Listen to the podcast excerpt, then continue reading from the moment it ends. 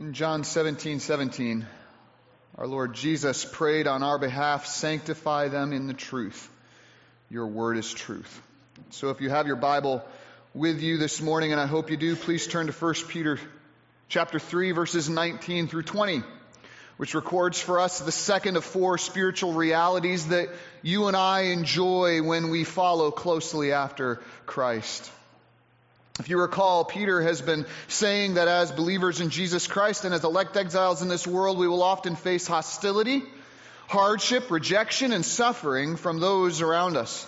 And if we're ever going to be able to courageously respond to and reach even those who cause us pain with the gospel of Jesus Christ, we're going to need to be thoroughly convinced of what Peter wrote of in verse 17, and that is that it is better to suffer for doing good if that should be God's will than for doing evil.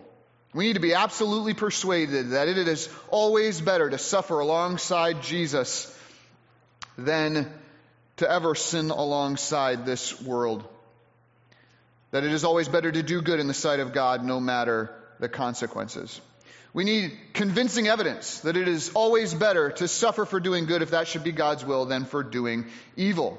And Peter gives us that evidence here in chapter 3, verses 18 through 22, through the person and work of our Lord and Savior Jesus Christ. We know that it is always better to suffer for doing good than to sin because it was better for Jesus. Jesus suffered more than any other human has ever lived. No one ever went as far as he did from where he was, exalted in heaven, to where he went, humiliated and crucified on a cross. Christ suffered more than any human has ever suffered. He experienced the full weight and fury of God's eternal wrath as payment for our sins in our place. And yet, despite the greatness of his sufferings, the blessings of obedience far outweighed it all. And that is how you and I know that it is always better to suffer for doing good than to sin, because it was better for Jesus. And if it was better for Jesus, who suffered infinitely more than you and I will ever know, then it will be much better for us as well. And when we commit ourselves to doing good no matter the pain and following Jesus no matter the cost, Peter tells us that it will be better for us because we will partake in and we will share in four glorious realities that are true of Jesus. We looked at the first last week that when we follow closely after Christ, no matter the cost, we share first in the purpose of Christ's sufferings. That's in verse 18 where Peter writes, For Christ also suffered once for sins, the righteous for the unrighteous, that he might bring us to God, being put to death in the flesh, but made alive in the spirit. Peter's point there is quite obvious. If Jesus' sufferings was the means by which he drew and restored us and reconciled us to God, then perhaps our suffering will be the tool that God uses to draw others to saving faith in Jesus Christ as well. When we choose as Christians to suffer in doing good rather than to sin, even our pain can have an evangelistic purpose. We can share in the purpose of Christ's sufferings. Well, there are three more glorious realities that are ours in Christ that can impact our evangelism, and those are found in verses 19 through 22. The first is the power of Christ's Spirit that we share in when we closely follow after Him. That's in verses 19 through 20. The second is the picture of Christ's salvation in verse 21. And then the final one is the preeminence of Christ's splendor. So when we follow closely after Jesus, we share in these four glorious realities. We share in the purpose of Christ's sufferings. We share in the power of Christ's Spirit. We share in the picture of Christ's salvation. And we share in the preeminence of Christ's splendor. And I need to let you know that we'll just look at that second one today, the power of Christ's Spirit. And you'll find out why really soon. So, in that, with that in mind, please stand with me out of reverence for the word of God as I read our passage today from 1 Peter chapter 3 verses 18 through 22. Peter, moved by the Holy Spirit, writes these pure and inerrant words for us today. Verse 18. For Christ also suffered once for sins, the righteous for the unrighteous, that he might bring us to God being put to death in the flesh, but made alive in the spirit. Verse 19, in which he went and proclaimed to the spirits in prison, because they formerly did not obey, when God's patience waited in the days of Noah, while the ark was being prepared, in which a few, that is, eight persons, were brought safely through water. Verse 21 Baptism, which corresponds to this, now saves you, not as a removal of dirt from the body, but as an appeal to God for a good conscience through the resurrection of Jesus Christ, who has gone into heaven and is at the right hand of God with angels, authorities, and powers having been subjected to him. So, this is the Word of God who makes our ways steadfast in keeping His commandments. Let's pray. Father, we thank you for your Word this morning. We thank you for how it gives us encouragement. We thank you, Father, that there are jewels of truth in your Word, which is a great reward for those who dig for them as they reveal to us your glory. So, Father, I pray that you would do that today. Help us this morning as a church to love you with all of our heart, soul, mind, and strength through your word. Help us earnestly seek a greater understanding of it so that as we come to understand it, we might live in light of it for your honor and glory in this world and in this time in which we live. Thank you, Father, for the power of Christ's Spirit which is available to us today to this task. We ask this in Jesus' name. Amen. You may be seated. So, we as believers must choose to suffer along with Christ rather than to sin along with this world because when we follow closely after Jesus, we share not only in the purpose of Christ's suffering, we also share in the power of Christ's Spirit. This is verses 19 through 20, which we're going to look at this morning. The power of Christ's Spirit. Now, I need to make this very clear. This is going to be a little bit different of a sermon than most. This is a very difficult and highly debated passage of Scripture. And I need you to know that I am not going to take the time this morning to reenact for you all the numerous debates that swirl around this passage for centuries concerning what is the correct interpretation of this passage. I'm just going to do three things this morning. First, I will summarize as simply as possible the three main interpretations of this passage and their central arguments. Why am I going to take the time to do this? For two reasons. First, this will allow you to go off and do your own study of, this, of these views, if you should so desire.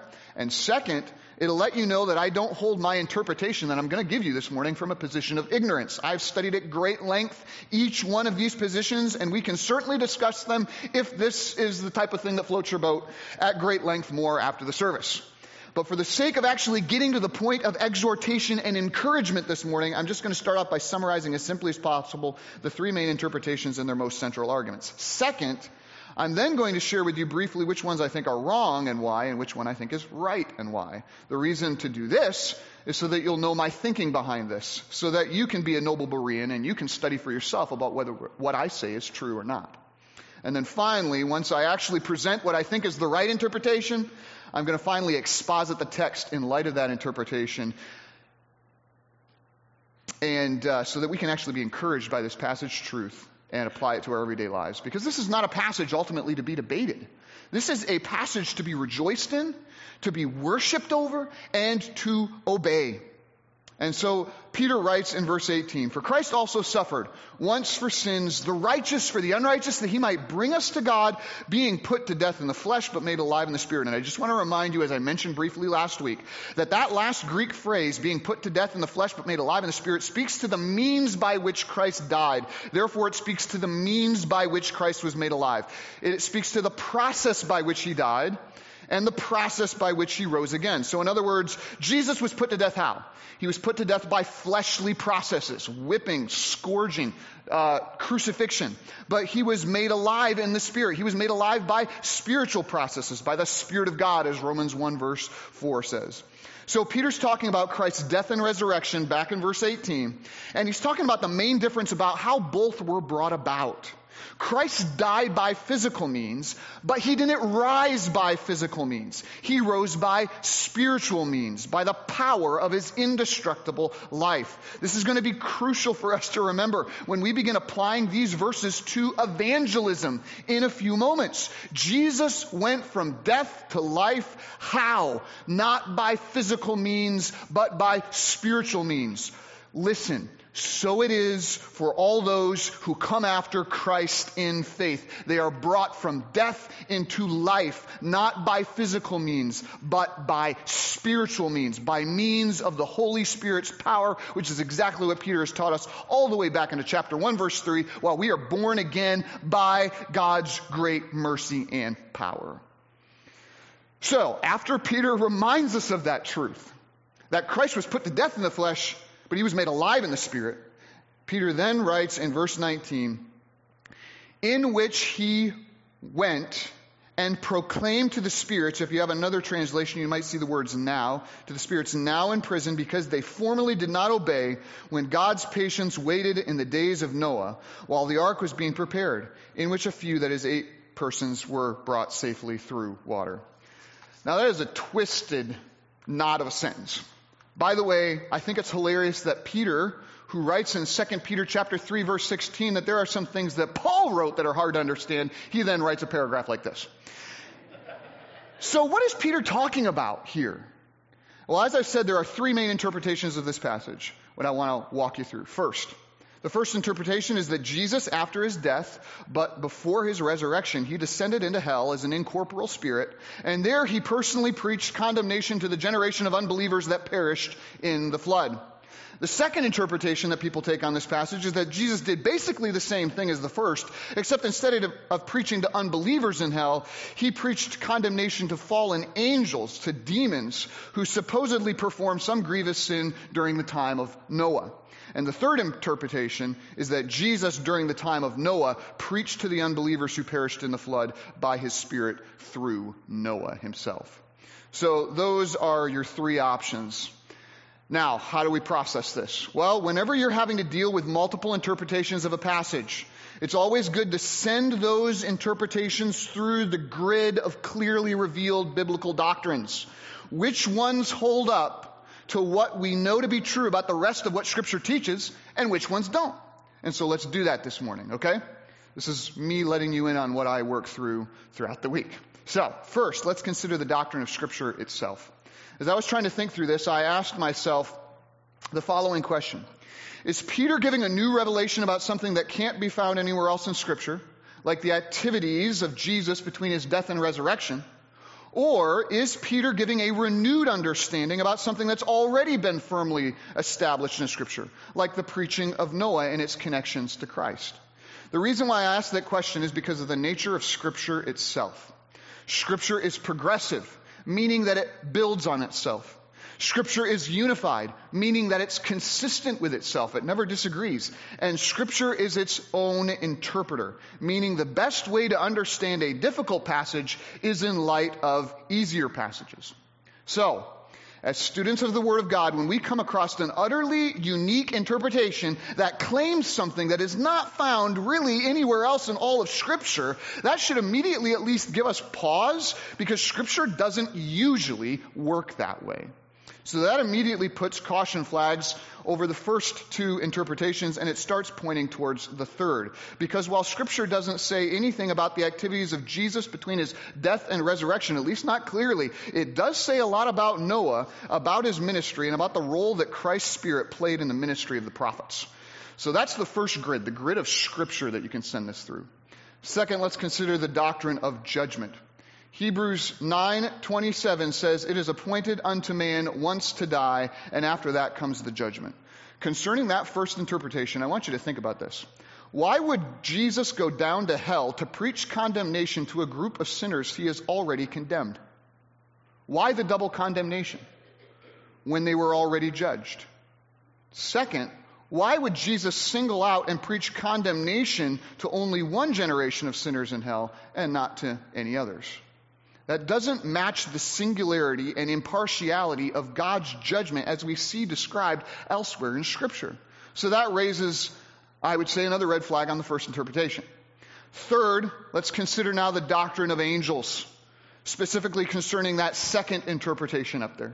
The second interpretation argues that the spirits talked about here were fallen angels who grievously rebelled against God by lusting after and taking beautiful women for their wives during the time of Noah in an effort to create hybrid mutants to pervert the human bloodline. Boy, that sounds like a great movie. Not really. This comes from a rather ancient but sketchy interpretation of Genesis 6 regarding the meaning of sons of God.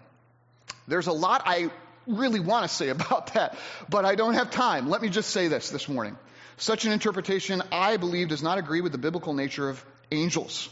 First and foremost, the idea that spirits could ever possess physical bodies that could have physical relations with physical women to pass on what? Physical demon DNA is the opposite of what Jesus said on the matter. Jesus says in Luke 24 verse 39, a spirit cannot have flesh and bones as you see that I have. It is not possible. If it was, then we can neither trust Jesus' words in Luke 24 nor the reality of his physical resurrection. From the mouth of God the Son himself, spiritual beings cannot have physical bodies. It's impossible. You say, well, well, it's like the incarnation. Okay, but think about that. Who accomplished the miracle of the incarnation? God does. God did, who has the power of what? Creation himself. Are we going to attribute to demons the power that belongs to God alone? But wait, defenders of this ter- interpretation also say this explains the flood. God sent the flood to get rid of that perverse human bloodline. No. God didn't send the flood because of the depravity of demons. God sent the flood because of the depravity of humans. And we read that this morning if you were paying attention. Genesis chapter 6 verses 5 through 7 says this. The Lord saw the wickedness of who? Man, that it was great in the earth, and that every intention of the thoughts of his heart was only evil continually. And the Lord regretted that he had made what? Man on the earth, and it grieved him to his heart. So the Lord said, I will blot out what? Man, whom I have created from the face of the land, man and animals and creeping things and birds of the heavens, for I am sorry that I have made them. God wasn't destroying some demonic creation, He was destroying His creation because of the depravity into which it had fallen. And the earth was judged not because of the depraved wickedness and actions of angels, but because of the depraved wickedness and actions of humanity. They would not obey their Creator. Such a view that I say does not agree with the biblical doctrines of angels. So, after examining the three interpretations through the biblical doctrines of Scripture, judgment, and angels, not to mention, by the way, the doctrine of man and how Genesis 1 says kind always begets kind, I came to the conclusion that the only interpretation that stands up to the test of biblical doctrine is the third interpretation. That Jesus, that Jesus, during the time of Noah, preached to the unbelievers who perished by the flood by his Spirit through Noah. I would contend that this is the view that is most consistent with the biblical doctrines of Scripture, judgment, angels, and man. So, now with that mostly out of the way, and if you want to bat it around with me afterwards, that's fine. Let's see how this fits into actually what Peter's been teaching in the book of First Peter, because it fits in powerfully. So, Peter writes that Jesus was, he says here, put to death in the flesh, but made alive in the spirit, in which he went and proclaimed to the spirits in prison because they formerly did not obey. And by the way, the sense of that final phrase is, I believe, he went and proclaimed to the spirits now in prison because they formerly did not obey. You'll see that actually rendered that way in the NASB, so the, the book that's the Bible that's in front of you in the pew, as well as in the Legacy Standard Version, because the translators understood there's a comparison going on here between what the spirits are doing now they're in prison compared to what they were doing back then. They were disobeying. So Jesus went and he proclaimed to spirits. The question we have to ask ourselves is who are these spirits? Well, they are spirits, according to verse 20, who are now in prison because they did not obey during the days of Noah. It says when God's patience waited in the days of Noah while the ark was being prepared. And in fact, if you want to, if you look at the end of the verse, these spirits who are, who disobeyed during Noah's time, they are contrasted with the people, interestingly enough, literally in the Greek, the souls of those who were saved during Noah's time. So the implication is that these are spirits of humans, humans who had the opportunity to obey God during Noah's time, but they rejected that opportunity. And because they did not obey, not only did they perish in the flood, as we read this morning in Genesis chapter 6, they are now condemned eternally and imprisoned in hell. And all because they did not obey in the day of salvation that was given to them. And notice, who did they not obey? It doesn't say Noah. Verse 19 makes it clear. They did not obey Christ. It is Christ who came in the Spirit and proclaimed God's message to that generation, and it was Christ that that generation ultimately rejected and disobeyed. You say, well, wait, when did Christ preach during the days of Noah? The answer is he preached during the days of Noah by his Spirit. Genesis 6 3 actually refers to this when, when it says, The Lord said, My spirit shall not contend with man forever, for he is flesh. His days shall be 120 years. And guess what? In 120 years, the flood came. Well, how did the Lord's Spirit contend with that generation? We know from the narrative, Genesis 6, 8 and following tells us that the Lord's Spirit contended with that wicked, wicked generation through the person of who? Noah. So I'm saying all of this why? I'm saying all this so that you would know that Peter here is not teaching anything brand new. He is simply shedding new light on something that's been revealed since the time of Genesis. And Peter's clarifying that the divine spirit that contended with that wicked generation back then through Noah was actually Christ's own spirit. That's further confirmed, by the way, by Peter's own writing in this same letter, who wrote back, if you recall, back in chapter 1, verse 11, that the prophets who prophesied, which would have included Noah, they conducted their ministry how? It says by the Spirit of Christ within them. So when Noah, who was a prophet and a preacher of righteousness according to 2 Peter chapter 2 verse 5, when he preached to his disobedient and wicked generation, he preached likewise by the Spirit of Christ within him. So now we come to the point after all this interpretation to finally ask ourselves this question this morning. Why? Like why is Peter telling us all this in the midst of his discussion on evangelism? What's the point? And the answer is Peter's telling us this because he wants us to be greatly encouraged, listen to this, regarding the powerful resource that has been given to you and I in Christ Jesus, namely his very own Spirit. See, just as Christ preached with power by his Spirit through Noah to his generation, and just as Christ preached with power by his Spirit through Peter in his generation. So also Christ preaches with power by his Spirit through us to our generation as well. This is exactly what Paul teaches in 2 Corinthians chapter 5 verse 20 when he writes, "We are ambassadors for Christ, God making his appeal how? Through us." How encouraging is that? Just like it was with Noah in his day, when we preach the gospel to those around us who are lost, when we give a reason for the hope that is in us with, with gentleness and respect, it's not us ultimately that's preaching in that moment. It is God's, it is Christ's Spirit who's preaching through us. Peter wants us to know this wonderful truth so that when you and I are struck with doubt as to our inadequacy to declare the saving gospel, we would remember that Christ has given us in those moments the power of his very own Spirit. And see, unlike all the other interpretations that we looked at, those first two, this one actually ties right in with what Peter's been teaching on evangelism ever since chapter 2, verse 12. And it explains why it is better to suffer for doing good than for doing evil. It's because when we follow closely after Christ in faith, we share in the power of Christ's Spirit. You say, well, what's the significance so we're sharing Christ's Spirit. What's, what's, what's that big deal about? Well, it shows the power that we have. Because think about it how powerful is Christ's Spirit? Well, as verse 18 says, Christ's Spirit literally rose Christ's body from the dead and made it alive again. And second, Christ's Spirit literally took on an entire world and generation where every thought and every intention of their heart was only evil continually. And Christ's Spirit saved eight people from out of that hopeless generation. That is the power that has been given to you and I, that has been given to the church in our day. It is the power of Christ's Spirit, as Peter reminds us right here at the end of verse 20, in which a few, that is, eight persons, were brought safely through the water. Think about that. For a moment.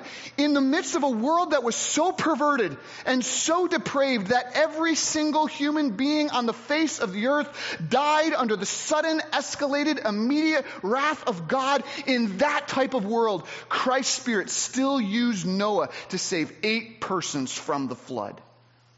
That's power. Ladies and gentlemen, this same spirit of power dwells in us who belong to Christ Jesus. And he enables us to both declare and to demonstrate the saving righteousness of God in Christ to our generation, just as Noah did in his day. And again, this fits in so well with the main point that Peter's been communicating ever since chapter 2, verse 12, which is this. One of the most powerful arguments we have in everyday evangelism is the argument of our what? Lives. Our lives.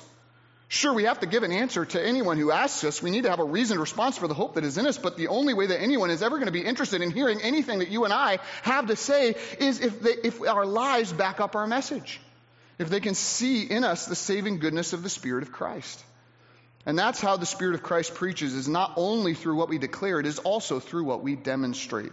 And I think this is exactly the reason why Noah is the prophet that Peter uses for his example here. See, 2 Peter 2, verse 5 calls Noah a preacher of righteousness. But I want you to think about this this morning. Have you, have you even heard of one sermon that Noah ever gave? Can you think of even one thing that Noah ever said? Sure, at the end of his life, Noah passes on God's blessings and curses to his children. But regarding the message that he preached to his wicked generation, absolutely nothing in Scripture is recorded. And I think that's why Peter uses Noah as his example of evangelism here at this point in his letter.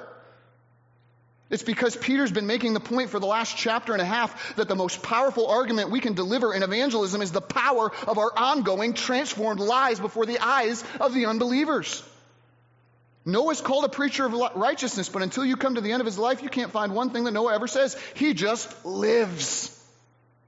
Now, I'm sure Noah preached with wor- words. Don't get me wrong. He was a herald of righteousness, but Scripture's testimony is silent regarding Noah's words.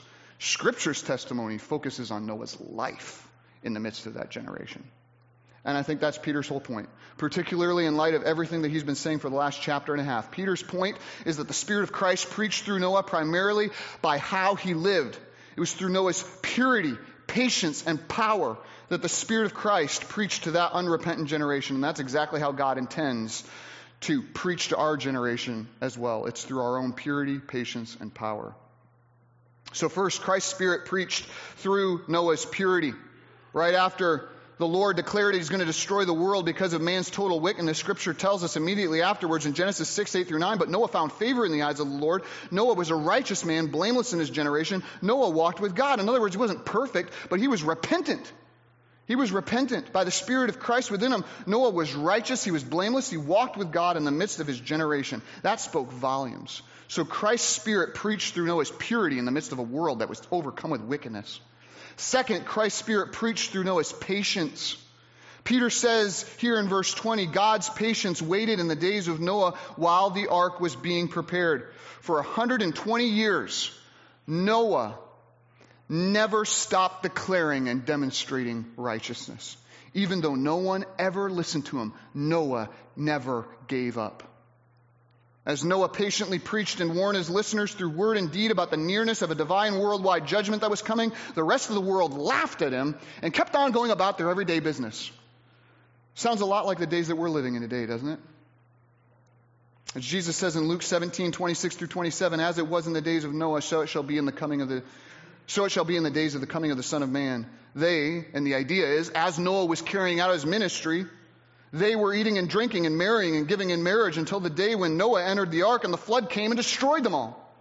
For 120 years, the ancient world was a lot like the world that you and I are currently living in right now described in Romans 2 verse 4, filled with people who presume on the riches of God's kindness and forbearance and patience, not knowing that God's kindness is meant to lead you to the point of repentance. See, the whole world never listened to a single thing that Noah said, but by the Spirit of Christ within him, he kept on patiently delivering and demonstrating the message of Christ. That spoke volumes. Christ's Spirit preached through Noah's purity, Christ's Spirit preached through Noah's patience, and Christ's Spirit preached through Noah's power.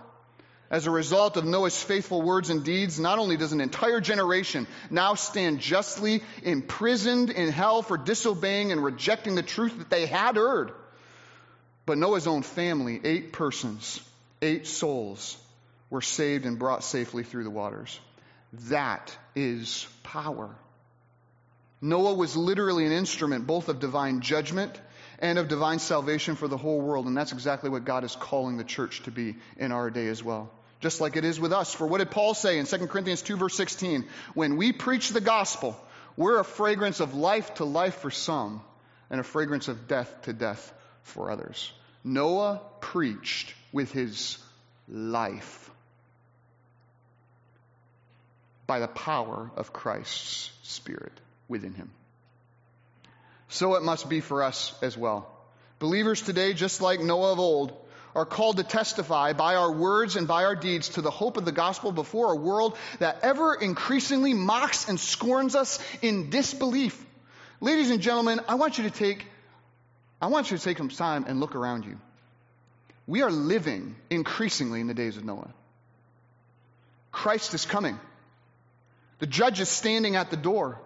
And behold, just like in Noah's day, now is the acceptable hour, and today is the day of salvation. The door remains open for you. That's why we proclaim, flee from the wrath to come and run to the forgiveness and salvation that is found in Christ alone. Why do we proclaim this message? It's because the door of salvation does not remain open for long. Do you believe this? I think we're living in an American church that doesn't. Don't be like those around you. Like in Noah's day, who followed after their own sinful lusts, who were spurned the mercy of God, and who said with scoffing, Where is the promise of his coming? All things are continuing as they have been from the beginning of creation.